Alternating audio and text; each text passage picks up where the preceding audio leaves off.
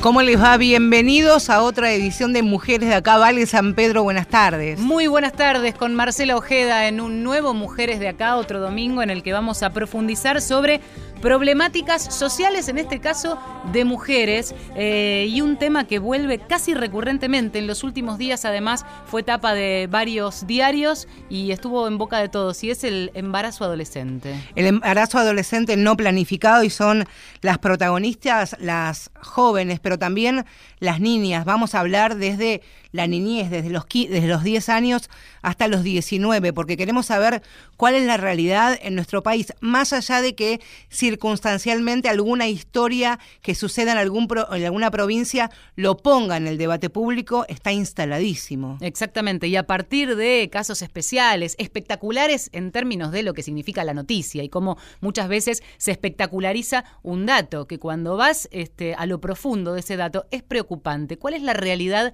social? de la Argentina que hace que cada vez más, o por lo menos en un número muy importante que no termina de eh, lograr achicarse, chicas eh, adolescentes o niñas, en algunos casos, terminan siendo madres tempranas. Y en esta última situación que Valeria hace referencia de niñas madres, también hay que hablar de otra realidad, que son embarazos en la mayoría de, las de los casos, de las historias, como consecuencias de abuso o violaciones sexuales intrafamiliares, en muchos de los casos también, o explotación sexual. Hoy día se calcula que cerca de 300 chicas son madres en la Argentina por día, 298. Y para eso vamos a, profundizar, como lo hacemos cada domingo, hasta las 3 de la tarde tenemos tiempo y vamos a escuchar, abrir las orejas para también entender cuál es la realidad, decíamos, social de la Argentina. Arrancamos con em, una comunicación telefónica con Amnistía Internacional. Ustedes saben, Amnistía hizo un seguimiento, un análisis y, y luego un informe que alertaba sobre justamente la alta tasa de embarazo adolescente en la Argentina. Para charlar sobre esto estamos ya en comunicación con Lucila Galkin Sutton, coordinadora de Educación en Derechos Humanos de Amnistía Internacional Argentina. Hola, buenas tardes. Buenas tardes, ¿qué tal? Un gusto hablar con ustedes.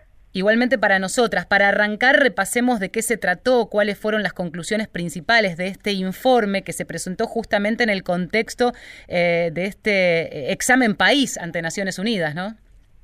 Así es, es un informe que se presentó en el transcurso de este año ante el Comité de los Derechos del Niño y asimismo ante el Comité de Derechos Económicos, Sociales y Culturales. Este año el Estado argentino rindió examen dando cuenta de cómo está en materia del cumplimiento de derechos humanos y uno de los temas más preocupantes es eh, las tasas altísimas de embarazo adolescente en nuestro país, que, que como bien mencionaban recién al inicio, o sea, hay 109 mil adolescentes de 15 a 19 años que son madres anualmente en nuestro país y 3.000 niñas, es decir, cada tres horas una niña entre 10 y 14 años es madre eh, en la Argentina. Es madre o en realidad me gustaría separar el tema de, la maternidad de un parto, digo, atraviesa un embarazo una niña de 10 a 14 años. Exacto, ¿no? Qué capacidad de ser madre, de convertirse en madre, de maternar una, una nena todavía, ¿no? Así es. Así es, esto es una, una temática sumamente compleja porque eh, una, un embarazo de edad tan temprana trae aparejados riesgos a la salud de las niñas y de las adolescentes, eh, altísimas tasas de atraso y o abandono escolar, eh, también afecta sus, sus posibilidades de, inserción laboral y en definitiva termina afectando sus proyectos de vida, ¿no? Lucila, te quería preguntar o que reflexionemos juntas acerca de lo que significa el embarazo adolescente y este entretejido de factores. Hablamos de pobreza, uniones tempranas, exclusión, violencia sexual, principalmente en esta franja de niñas de 10 a 14 años, la falta de la ESI, de la educación sexual integral, de la, ausencia de los servicios para que estén, sean accesibles, que estén al alcance de la mano. ¿Cómo está la Argentina? Y esto a pesar de que las comparaciones son odiosas, sirven el, el nivel de la Argentina con respecto a los países de la región. Bueno, Argentina supera la tasa promedio de, Latinoamérica en cuanto al embarazo adolescente. Eh, es por, por, esa razón es uno de los temas prioritarios a trabajarse en, en el país, tanto por organismos de Naciones Unidas como por Amnistía Internacional. Justamente el día de, fue creo el miércoles de esta semana, eh, se lanzó por parte del gobierno nacional, lanzaron unos lineamientos interinstitucionales para dar atención a los abusos sexuales en menores. Y este es un tema que necesita atenderse con, con urgencia. Como decíamos, las, las tasas de embarazo adolescente uno de los aspectos más graves a destacar es los embarazos adolescentes no deseados, no planificados. Cuando hablamos de, la falta de intencionalidad de estos embarazos, estamos hablando de la vulneración de un derecho, ¿no? Eh, digo, de, como bien comentabas, de un entretejido de factores que eh, perjudican las, las posibilidades de esta niña de ejercer su proyecto de vida. Y esto se, se destaca principalmente porque hay falta de acceso a la educación sexual integral, porque las niñas cuando tienen a partir de los 13 años, conforme a la última modificación de nuestro Código Civil, tienen derecho a acceder a servicios de salud sexual y reproductiva, a acercarse solas a centros de salud y a recibir acceso a métodos anticonceptivos. Sin embargo, en general, cuando buscan acceder a estos métodos se encuentran con barreras porque les piden que vayan con un adulto eh, y ellas no se animan a hablar de su situación delante de los adultos. Y tomando después el, caso puntual de, los abusos sexuales, eh, que es un tema que si bien no tiene mucha evidencia, eh, en este encuentro que te comentaba se presentó que el 75% de los casos de abuso sexual eh, son, son casos en donde el agresor es un familiar.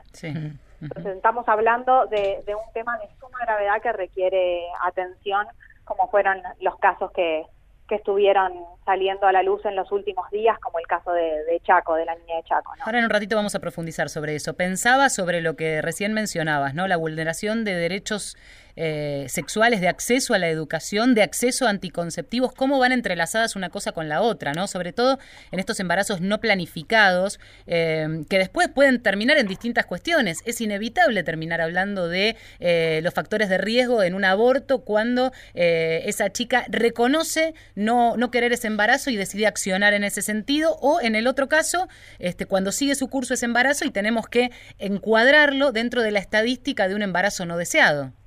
Así es, en, niñas de 10 a 14 esto asciende a 8 de cada 10 y en, adolescentes de 15 a 19, 7 de cada 10 embarazos son no deseados. Estamos hablando de una tasa altísima y, debe destacarse que, en estos casos hay riesgo de partos prematuros, de que los niños nazcan con bajo peso, que aumentan las probabilidades de contraer enfermedades de muerte en el periodo perinatal. Digo, son problemáticas que luego tienen que, con las que tienen que convivir, digamos, esas niñas y adolescentes. ¿Cómo, qué, tan vinculante es el informe que ustedes presentan en mayo de este año, teniendo en cuenta, ya pasó medio año, digamos, ¿qué se hace con un informe? Porque es interesante hacer el seguimiento, el relevamiento, el análisis con conclusiones de especialistas que analizan incluso en comparativo, decíamos, en relación a eh, la región, por ejemplo. Se presenta a las autoridades y ¿qué pasa después? Bueno, eso es muy importante lo que preguntás. Estos informes, el Estado rinde cuentas de cómo viene cumpliendo, digamos, en materia de derechos humanos, ahora puntualmente en materia de derechos sexuales y reproductivos, y las organizaciones de la sociedad civil en el proceso de rendición de cuentas de, que, reclaman a los estados, eh, lo que hacen es presentar lo que se denomina un informe sombra. Con este informe se dan datos que las organizaciones de la sociedad civil pueden ir relevando sobre el incumplimiento o las barreras que enfrentan jóvenes para acceder a sus derechos. Esto es tomado por el comité, es evaluado por, por el Comité de los Derechos del Niño, por ejemplo, como uno de los casos que mencionamos en el transcurso de este año, y luego de un estudio sobre esta información que se recibe a partir de un montón de organizaciones de la sociedad civil, el comité lo que hace es recomendaciones al Estado. Las recomendaciones que ha hecho este año, por ejemplo, fue que se implemente de manera obligatoria la educación sexual integral, que como sabemos tenemos una ley nacional desde el año 2006. Sin embargo, pese a que existe hace 12 años, se siguen encontrando inmensas barreras para su implementación. O sea, el año pasado, en el 2017, el el gobierno hizo con la educación una evaluación que se llama Aprender, de la cual surge que 8 de cada 10 chicos señalan no recibir educación sexual integral en las escuelas. Esto es un relevamiento justamente para ver... Claro, del propio ministerio. Lucila, no, te quería interrumpir. no, te quería preguntar eh, acerca de otras de las consecuencias que tiene más allá de la salud, por supuesto, y todos los derechos vulnerados de las niñas que transitan o que viven un parto. Lo que pasa este fenómeno del embarazo en la adolescente son los casos de repitencia, que están, existen, pero que tampoco se habla en profundidad más allá del relevamiento y los informes que vienen haciendo desde la sociedad civil. Así es. Eh, como mencionas, uno, un quince de estos nacimientos que ocurren anualmente son, o sea, se llaman del segundo orden, es decir, que las madres ya han tenido hijos. Esto muchas veces se da porque eh, aún habiéndoles vulnerado un montón de derechos, como mencionabas al, al comienzo, eh, no reciben incluso en esa situación asesorías para acceder, por ejemplo, a métodos anticonceptivos de larga duración, como serían el DIU o como serían los implantes subdérmicos, que permitirían que ellas puedan decidir y elegir cuándo quieren ser madres. ¿no? Acá lo que estamos hablando es que las maternidades sean deseadas, que sean elegidas, que se les dé a los jóvenes la información necesaria para que puedan tomar decisiones libres, informadas sobre sus propios cuerpos. Decíamos lo conectado que está eh, la estadística con la relación este, en, una encuesta, por ejemplo, en el día a día, con las historias que uno va encontrando. Pensaba en el comparativo de hace unos años a esta parte, teniendo en cuenta que desde 2006, como decíamos, tenemos una ley que no se está implementando, pero que existe, que fue debatida, que fue pensada, que se hizo material para eso, eh, como la ESI. Eh, ¿En estos años fuimos empeorando con estas tasas de embarazo adolescente?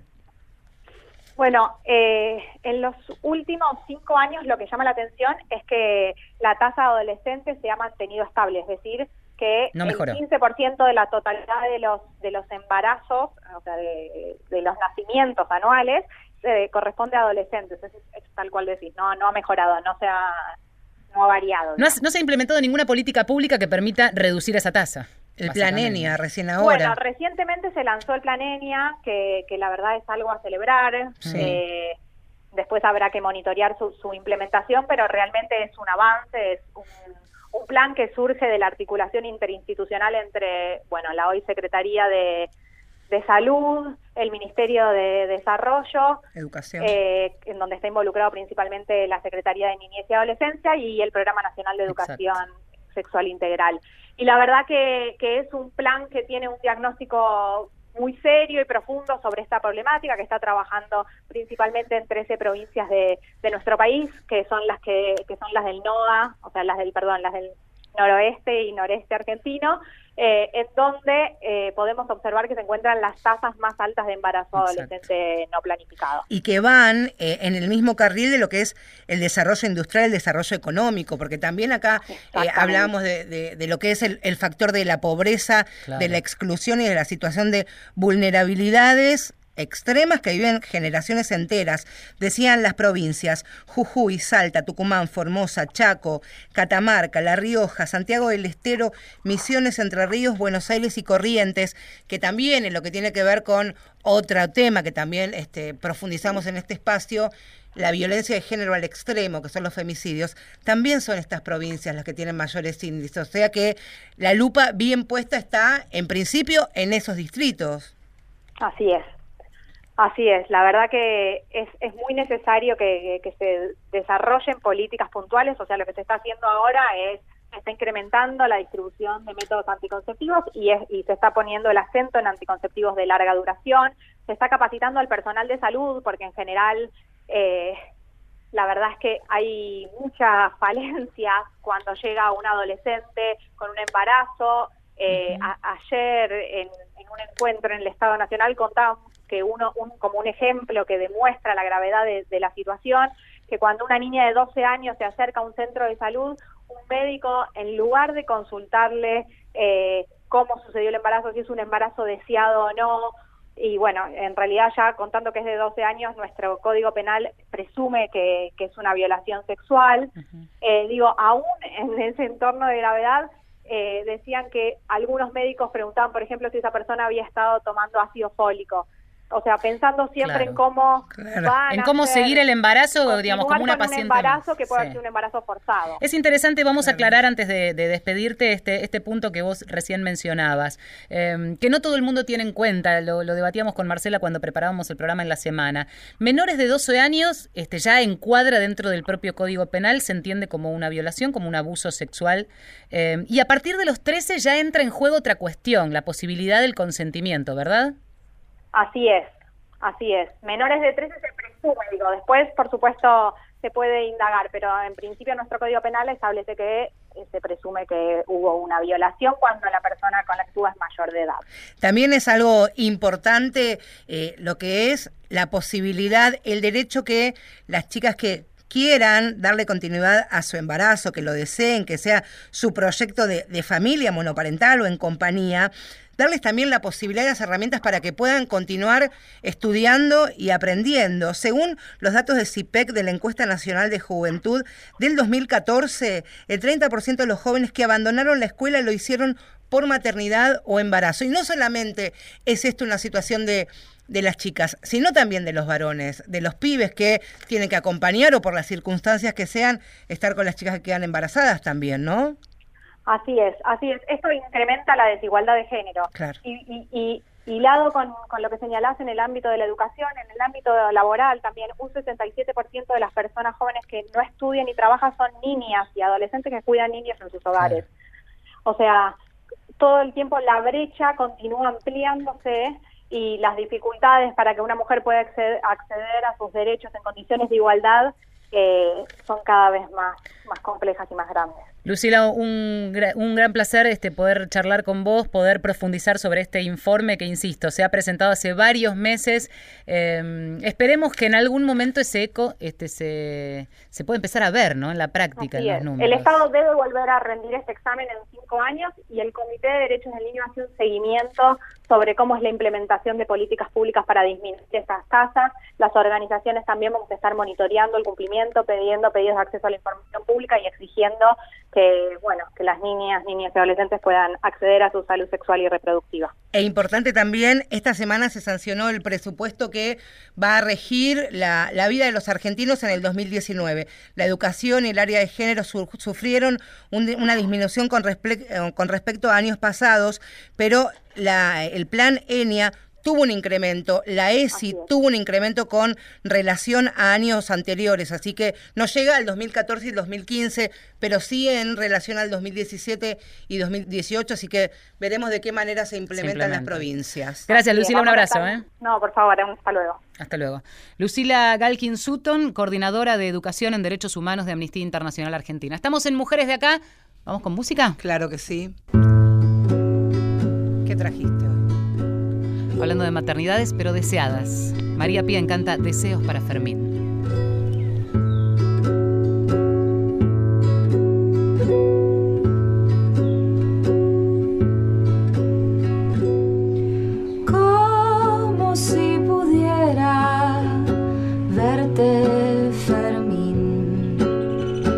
Cuando seas grande y ya camines solo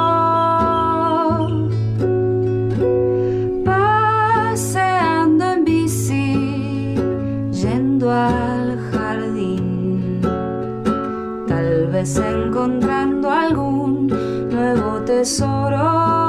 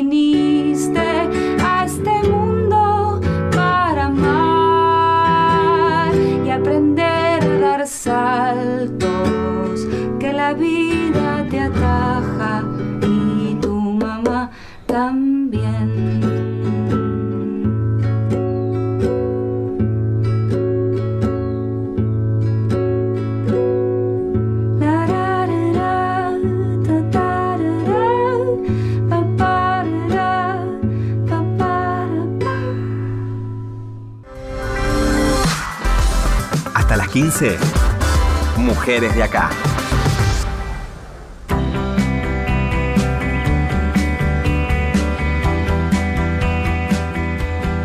Seguimos en Mujeres de Acá hasta las 3 de la tarde hoy, hablando nuevamente, queriendo abrir este espacio a lo que está ocurriendo en las distintas provincias de nuestro país, claramente con lo que nos preocupa y nos ocupa, que es el embarazo adolescente, pero también y principalmente el embarazo de adolescentes y que no ha sido ni planificado ni deseado. ¿Y cuántas fallas del Estado aparecen en ese sentido con la falta de acceso?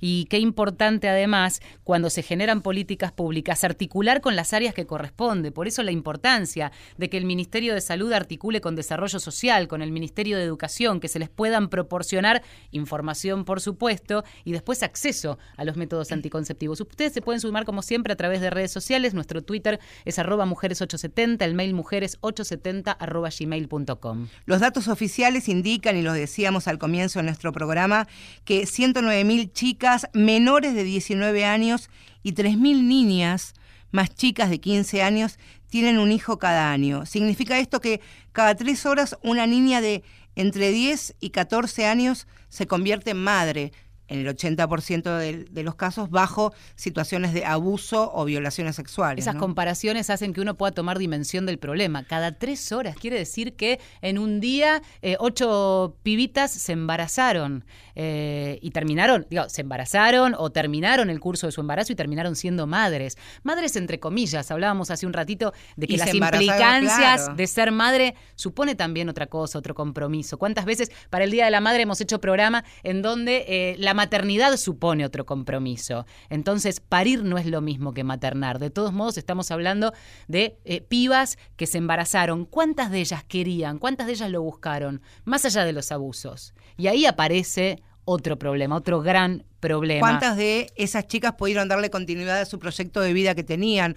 Por ejemplo, seguir en el colegio, por ejemplo, trabajar, por ejemplo, formar una familia de manera deseada y buscada. Hace unos días fue noticia, eh, tapa de diarios y de noticieros. A veces uno dice qué bueno que estas este, informaciones lleguen a los medios masivos de comunicación porque ponen sobre el tapete el real problema. Sí, se toma con el compromiso como para habilitar un análisis a partir de eso. El número circulaba en un título muy chiquito, una escuela de alto comedero con 30 embarazadas, 30 alumnas embarazadas entre 12 y 19 años. Revolución, escándalo, móviles en vivo y la explicación que aparece detrás de eso. Idas y vueltas, información oficial, extraoficial, las voces de los directores, de las directoras de, del colegio, pero ¿cuál es la realidad? ¿Qué tenemos que saber de la provincia de Jujuy? Es lo que le vamos a, a preguntar ahora mismo a la coordinadora de la ESI, que es el Programa de Educación Sexual Integral del Ministerio de, de Educación de, de Jujuy.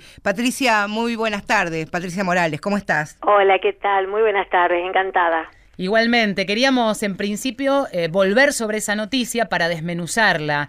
Eh, 30 embarazadas y estamos hablando de un solo colegio. ¿Es así? Esto surge de un informe que han hecho ustedes, un relevamiento, claro, hecho en mayo de este año. Así es. Bueno, el Ministerio de Educación, como viene trabajando con el plan ENIA, embarazo no intencional, uh -huh. eh, vio necesario hacer este relevamiento en las instituciones educativas.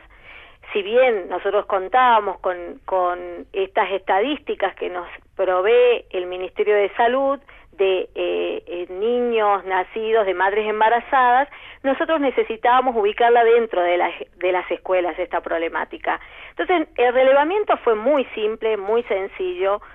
preguntar a la directora, al director, cuántas embarazadas tenía en su institución educativa y en todo caso cuántas madres recientes también tenía, eh, bueno, o si alguna había desertado y demás. La información que teníamos en ese momento era ese número, ¿no? Era alrededor de 30 embarazadas. Claro, en mayo hasta la fecha, por supuesto, ya nacieron los bebés y esto surge ahora, ¿no? Está ya ahora el, el la verdad el dato que, que escandalizó, que hay muchas personas que reaccionaron, algunas no queriendo ver la realidad, otras realmente preocupándose por la situación. Con un, con un bebé, eh, con, un embarazo en curso o a término y un bebé ya nacido, siendo parte de esa comunidad educativa, sigue llamando la atención una comunidad educativa de, estamos hablando de una escuela con 200 alumnos y 30 de esas alumnas o con chicos ya nacidos, yendo a la escuela, volviendo a la escuela con suerte, o con las panzas, ¿no? Sí, lo bueno, lo que nosotros podemos registrar es que la mayoría, excepto una sola, que no tenemos registro de que haya vuelto a la escuela, el resto de las madres recientes están eh, reinsertadas, digamos, en la institución educativa, que eso lo vemos muy beneficioso, favorable. Notamos de que evidentemente, eh, bueno, no han tenido trabas en ese sentido y han podido eh, volver a estudiar, que es lo que en definitiva el Ministerio de Educación busca, ¿no? Y te quería preguntar, Patricia, ¿cómo es el seguimiento o el acompañamiento que hacen más allá cuando las chicas ya en condición de madres, pero también de alumnas, vuelven a las aulas? ¿Qué pasa, por ejemplo, con el embarazo adolescente y que a nosotras recién hablábamos, aquellas que eh, los casos de repitencia que pueden llegar a transitar un segundo embarazo, ¿se las acompaña con sarjerías para que puedan mantener su cuidado o que tiene que ver con la natalidad en el largo plazo, en el mediano plazo? Bueno, nosotros entendemos que, que eso lo tiene que seguir el Ministerio de Salud. Igual, luego de esta noticia, lo beneficioso fue que ahora cuentan con un asesor en salud dentro de la escuela. Antes no lo tenían. No, el pro, claro, el programa ESI tenía el capacitador adentro de la escuela. Entonces, al hacer todo el tiempo las capacitaciones y ver esta realidad que no no era este, no podíamos dejar de verla, es que surge también esta situación. Hoy lo bueno es que tienen ya un asesor en salud que ha empezado a ir a la escuela, que tiene permanencia dentro de la escuela y tenemos entendido que ya han habido, se ha registrado algunos casos de, bueno, se pueden poner algunos métodos de larga duración, como el implante subdérmico, el DIU, y eso, eso nosotros lo estamos viendo como muy beneficioso, ¿no? Patricia, em, estamos promediando el programa, tenemos que hacer una brevísima tanda. ¿Vos tenés un minuto para esperarnos y continuamos? Sí, espero. gracias. gracias. Marcela Ojeda y Valeria San Pedro. Mujer. Mujeres de acá, tercera temporada, en la radio de todos. Seguimos en Mujeres de acá hasta las 3 de la tarde. Estábamos conversando antes de la pausa con Patricia Morales, quien sigue en línea, coordinadora del programa de educación sexual integral del Ministerio de Educación de Jujuy.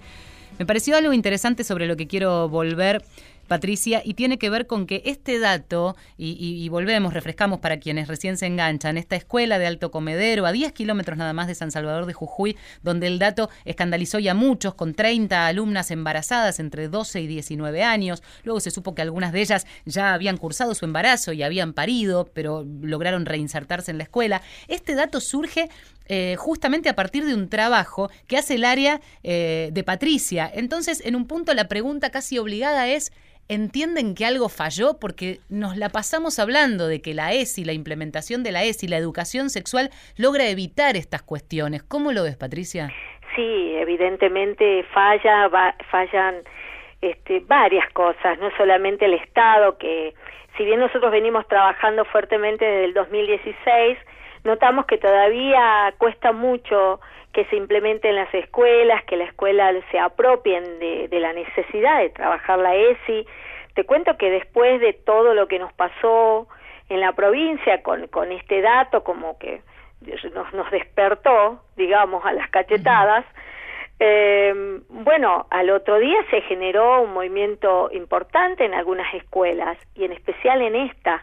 Empezaron con encuentros masivos, bueno, todo lo que les veníamos sugiriendo y que no no no se activaba dentro de la escuela.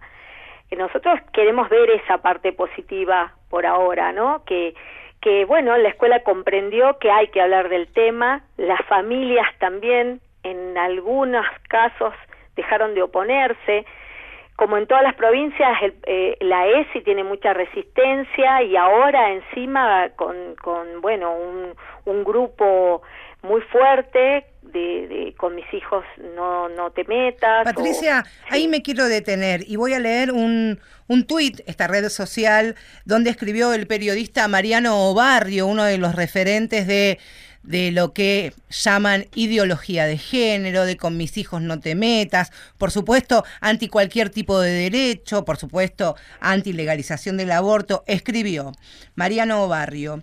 Hablé con el gobernador de Jujuy, Gerardo Morales, y me dijo que está completamente en desacuerdo con aplicar la ideología de género en la educación sexual y que van a estar atentos a que esto no ocurra. Gracias y cuente con nuestro apoyo. Aparte de ser funcionaria, sos familia del gobernador, ¿esto existió? ¿Tuvieron esta conversación? ¿El gobernador le dijo esto al vocero de los movimientos Pro Vida? A mí no me consta que haya existido esa conversación, es probable. Nosotros hacemos referencia a la perspectiva de género, eh, defendemos que es uno de los ejes transversales de la ESI, eh, no así la ideología, porque la verdad que parte de ideas que no están, no están muy claras. La verdad con respecto a esas declaraciones no, no tengo esa precisión, ¿no? Así que porque en principio sería preocupante si el gobernador de la provincia en la que trabajas en el programa de educación sexual integral le diga esto a uno de los referentes entre comillas es por lo menos ir eh, para, atrás. para atrás con todo esto maravilloso que nos estás contando este despertar se lo preguntaste tienen un diálogo como para preguntárselo no no lo que yo sí estoy absolutamente segura es que esta política de Estado ha sido implementada fuertemente en el gobierno del gobernador Gerardo Morales y, y, habla a las claras de todo lo que fuimos viviendo. Empezamos con un programa desguazado que no teníamos ni dónde estar, eh, con tres personas únicamente, conmigo incluida, y hoy ya somos 22 personas. Eso habla de que el, el, gobierno ha puesto en marcha esta política que al final, al fin y al cabo es su es, es la obligación, ¿no? Del gobierno. Yo la verdad que eh, no creo que las expresiones del gobernador haya sido de tener eh, a la, en la mira la ESI. No es lo que no es la bajada que a vos te han hecho, quiero decir. No, no, por supuesto, para nada y en ningún momento he recibido ninguna este, recomendación de qué hablar y cómo hablar, ni aún después de mis declaraciones, que sé que han sido fuertes y han sido a nivel nacional muy impactantes. Ni siquiera en esas circunstancias el señor gobernador ha, ha este, tenido que hablar conmigo para decirme algo en particular. Eso habla de que este, bueno, el apoyo está puesto y sabe de mi trabajo y que está por bien, buen camino. Aunque verdad de perogrullo, si esto este, no se condice o coincide con la realidad, lo vamos a saber en el mediano plazo, claramente. Este, así que ojalá que sea así. Me quedo con esta, con esta foto que, que nos compartías, eh, que han despertado después lo que ocurrió en Alto Comedero, esto de que los pibes también se apropien, no solamente las escuelas, las familias, que los chicos y las chicas entiendan que la ESI es de ellos y es para ellos, me parece que es el futuro triunfo que hay que, victoriar, ¿no? Sí, sí, nosotros no perdemos de vista que ellos son los destinatarios más importantes de esta política educativa y, y la verdad que no vamos a claudicar, no vamos a permitir que nos eh, frenen todo el trabajo que venimos haciendo y que la verdad que la tenemos muy instalada en Jujuy, por eso quizás Jujuy en estos momentos está siendo, eh, está recibiendo muchas piñas, pero las vamos a aguantar. Está bien. Patricia, la última por mi parte que tiene que ver con esto que, que, que esbozabas. Yo me imagino, con un, con un plan armado, con una determinación que se te escucha. Mm. Qué, qué difícil llegar a las escuelas, porque vos me decías, trabajaron en estos dos, en estas dos áreas, ahí en Alto Comedero, en Manuel Belgrano, en el departamento de Manuel Belgrano y en el departamento de San Pedro, me contabas. Sí. Eh, hay lugares en donde es difícil eh, todo tipo de acceso y en donde volvemos a hablar de una realidad que involucra la pobreza, que involucra la, la- la- la- ignorancia, incluso de que haya familias que creen que le van a ir a contar determinada cosa que no quieren o no creen todavía conveniente para sus hijos. Hay que hacer una, una, una penetración allí este, muy, muy importante y ahí falta mucho todavía. A pesar, digo, ustedes van con la ley en la mano y una escuela se te resiste. ¿Tenés herramientas para peleársela?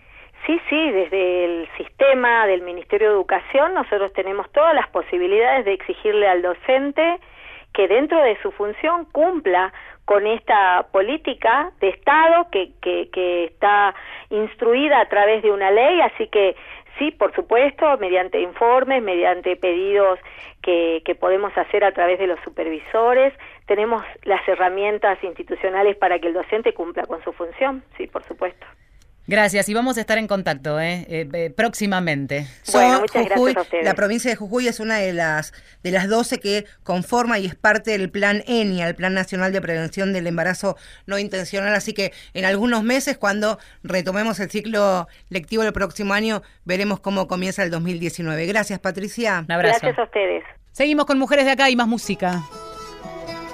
Misma temática, música que habla de hijos, de querer tener hijos. André Echeverry, AMO. Desde que naciste soy mejor amante, como si hubieras destapado mis conductos. Me han crecido los senos, el vientre y las caderas. Mi cuerpo expandido encontró su motivo. Tú circulaste por mí, hiciste un camino divino, abriste un túnel, destapaste mi destino. Tú me has dado el soplo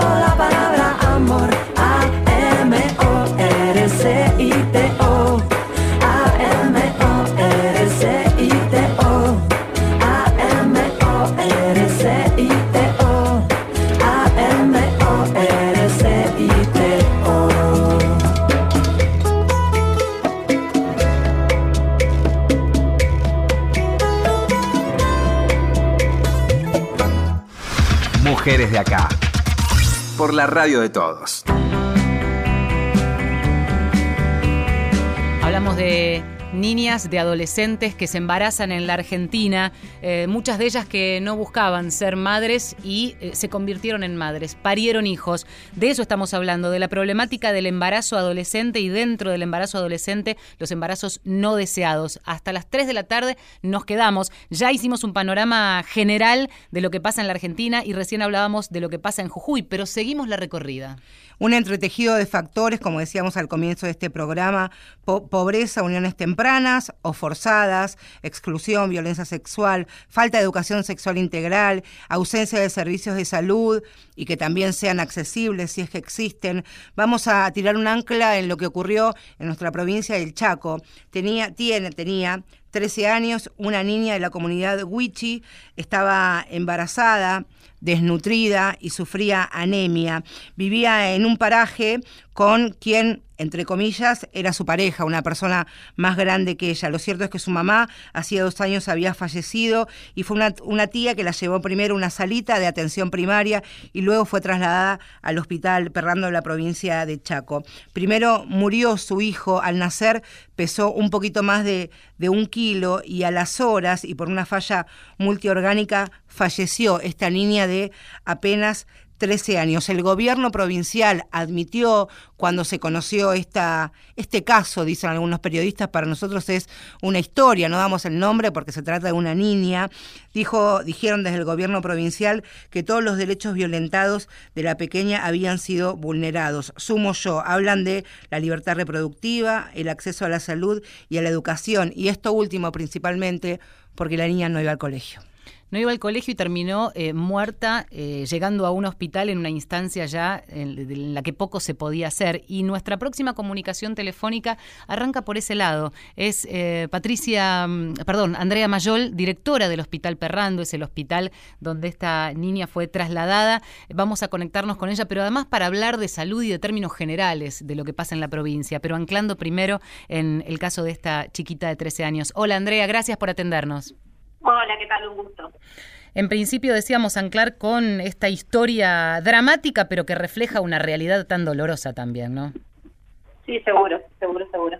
¿Qué nos pueden contar respecto de cómo llega la nena al hospital? Ustedes toman conocimiento ya este, en una instancia en la que cuánto podían hacer.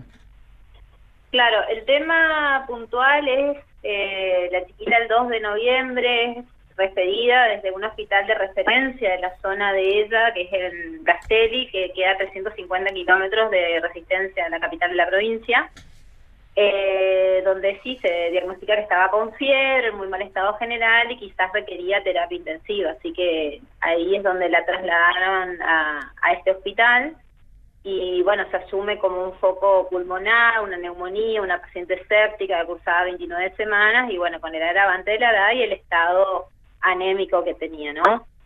Eh, lamentablemente sí vino en etapas eh, con una sepsis muy generalizada, con mala respuesta a tratamientos y bueno, con el desenlace que todos conocemos, ¿no? ¿Qué contexto eh, traía esta chica? Porque venimos hablando de cómo se, se, cruzan las necesidades, no sé, desde la pobreza, la falta de información y todo lo que ocurre a nivel social que termina en esta situación. Y sí, eh, lamentablemente, si bien es un caso, eh, no es el común, pero sí es una, es importante, digamos, ¿no? Son los que más trascienden. Este caso, como dijeron ustedes, donde se vio más vulnerado todo tipo de derecho y demás. Y bueno, es por esto que que se renombra. Eh, la, la, chiquita esta vivía en un paraje como una población originaria, donde ellos tienen su costumbre y su idiosincrasia y quizás es muy difícil eh, poder introducirse o cambiar ciertas eh, pautas de vida que para ellos son normales y no son estándares que uno pretende, ¿no? Claro. Te quería preguntar, aunque están a 350 mil, eh, kilómetros del lugar donde fue atendida la chiquita, ¿qué pasa en la provincia del Chaco o en otras provincias también, si tenés eh, intercambios con algunos colegas, con las comunidades aborígenes y originarias en nuestro país que tienen su cultura, sus patrones de comportamiento y demás, y que están, por ejemplo, fuera del sistema de salud y de educación? Bueno, acá esta, esta muchacha que es una etnia Wichi, es una población originaria, ¿no? Que está 300, a 350 kilómetros está Castelli, que es el, la, la primera ciudad cabecera o es la puerta de lo que se conoce como el impenetrable, donde a partir de ahí hay una gran extensión de territorio prácticamente eh, todo originario, donde no hay caminos accesibles, todavía es todo muy rústico, no hay vías de comunicación y días de lluvias es imposible transitar, que es lo que se conoce como impenetrable, muy más conocido turísticamente, ¿no? Esta chica es parte de una etnia de un grupo eh, donde vive en el interior de, de, una población, donde hay agentes sanitarios o médicos que recorren a través de postas de salud, ¿sí? Eh, quizás no tenga el acceso directo y diario o continuo de personal de salud, pero siempre hay un agente sanitario o alguien de referencia. Pero bueno, eh, sí, sabemos que quizás hará fallado o, o, la educación no, no, no, llegó, son poblaciones rurales dispersas donde los grupos de... No hay una escuela como ente físico con grados, pero sí una escuela rural donde quizás van adaptando eh, los niveles de, de de, enseñanza de acuerdo al, al grupo etario que, que, se vaya formando, ¿no? Claro. Hablamos... Eh, Sí, hablamos de todos los derechos vulnerados y el reconocimiento que ha hecho el gobierno de Chaco acerca de la libertad reproductiva y el acceso a la salud y a la educación también. Te quería preguntar hoy día cómo están trabajando vos y tus compañeros y los equipos multidisciplinarios en el hospital, en lo que tiene que ver, por ejemplo, con las conserjerías, con el acompañamiento, con la educación sexual para las pacientes que ingresan al hospital, más allá, y salgo un segundito de, de nuestro tema que es el embarazo adolescente no planificado. Bueno, en, la, en el Perrando, la maternidad, que es una maternidad de alta complejidad, donde vienen todos los prematuros menores de 32 semanas de la provincia y más allá los que son del área de referencia de cualquier edad gestacional, ¿no? Eh, tiene un total de nacimientos cercano a 5.800, 6.000 nacimientos por año. Hmm. De estos, el 28% aproximadamente son de madres adolescentes. La gran mayoría son de adolescentes tardías, digamos, a partir de 16 años a 19, ¿no? 15, 19 años. Es, muy, es mínimo el porcentaje de menor de 15 años. Eh, por lo general, lamentablemente, o sea, cuando hay un embarazo adolescente, eh, es un tiempo, pero no hoy o ayer, de haberse perdido la posibilidad de acceso a la salud, sino que es consecuencia de muchos años de no haber actuado, ¿no? Entonces, la estrategia es evitar ese segundo embarazo adolescente. Claro. Porque sabemos que si un adolescente se embarazó, seguramente en un año va a tener otro hijo. O sea, una vez que llegó al sistema público, empezar a trabajar fuerte para evitar esa repitencia que mencionábamos hace un ratito. Exactamente. Bueno, esa es una estrategia que se viene utilizando desde hace muchos años, o sea, va un par de años, que porque se vio que es muy difícil tratar de disminuir ese valor actual. Es una estrategia que lo usa Canadá. Eh, entonces se da al momento de la internación del alta, hay un momento que se llama eh, alta conjunta, que es una charla formativa y donde se articula mucho con el primer nivel de atención, que sería el centro de salud, y es donde va a llevar la madre a su niño para el control anticonceptivo o la colocación de los famosos chips que llaman, que son los anticonceptivos intradérmicos, que son de depósito y sirven por tres años, ¿no? Claro. Ahora... Eh, todo, todo, eso tratando de evitar la, la repitencia del evento obstétrico. Repitencia como última instancia. Seguimos con el dato de que en Argentina el 15,5% de los partos este, son de madres adolescentes anuales y en Chaco esa tasa se eleva. El NEA supera la media nacional. Sí, eh, y acá acá es el 28% aproximadamente. Exacto, con lo cual hay mucho por hacer. Están, estamos sobre los minutos finales. ¿Están recibiendo anticonceptivos como para poder hacer un trabajo profundo y empezar a llegar a este, estas mujeres que por lo menos se atiendan en el sistema público y les pueda llegar esta información primero y luego los métodos? Se hace, eh, todos los centros de atención de primer nivel, independientemente de la complejidad, tienen acceso a distintos métodos anticonceptivos con toda la consejería, el personal de salud está ampliamente capacitado al respecto, hay un programa muy eficiente en la provincia y por lo general es lo que menos déficit de insumos hay para, para poder darle continuidad, ¿no? Eh, eso es uno. Y lo otro que se está trabajando es en la interacción con el Ministerio de Educación, sobre todo para las charlas desde niveles iniciales, en todo lo que sea la materia de procreación responsable y salud sexual. ¿no? Andrea, te agradecemos mucho por este contacto con Mujeres de Acá. Un abrazo. Muy bien, Hasta luego. Chao,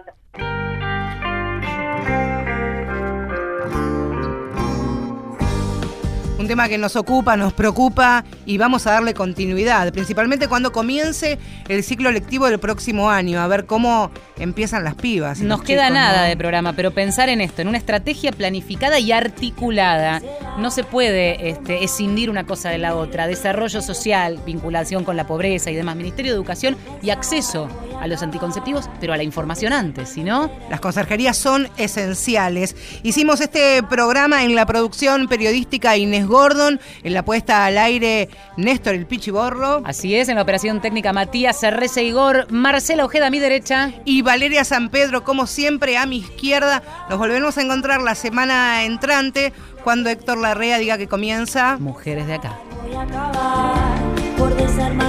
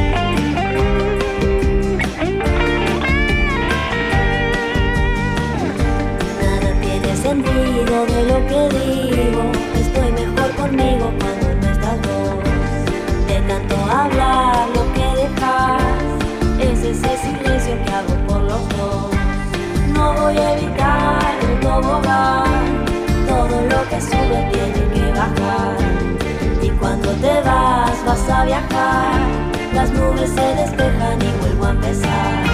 Y si te vas, no vuelvas más. Lo que dejaste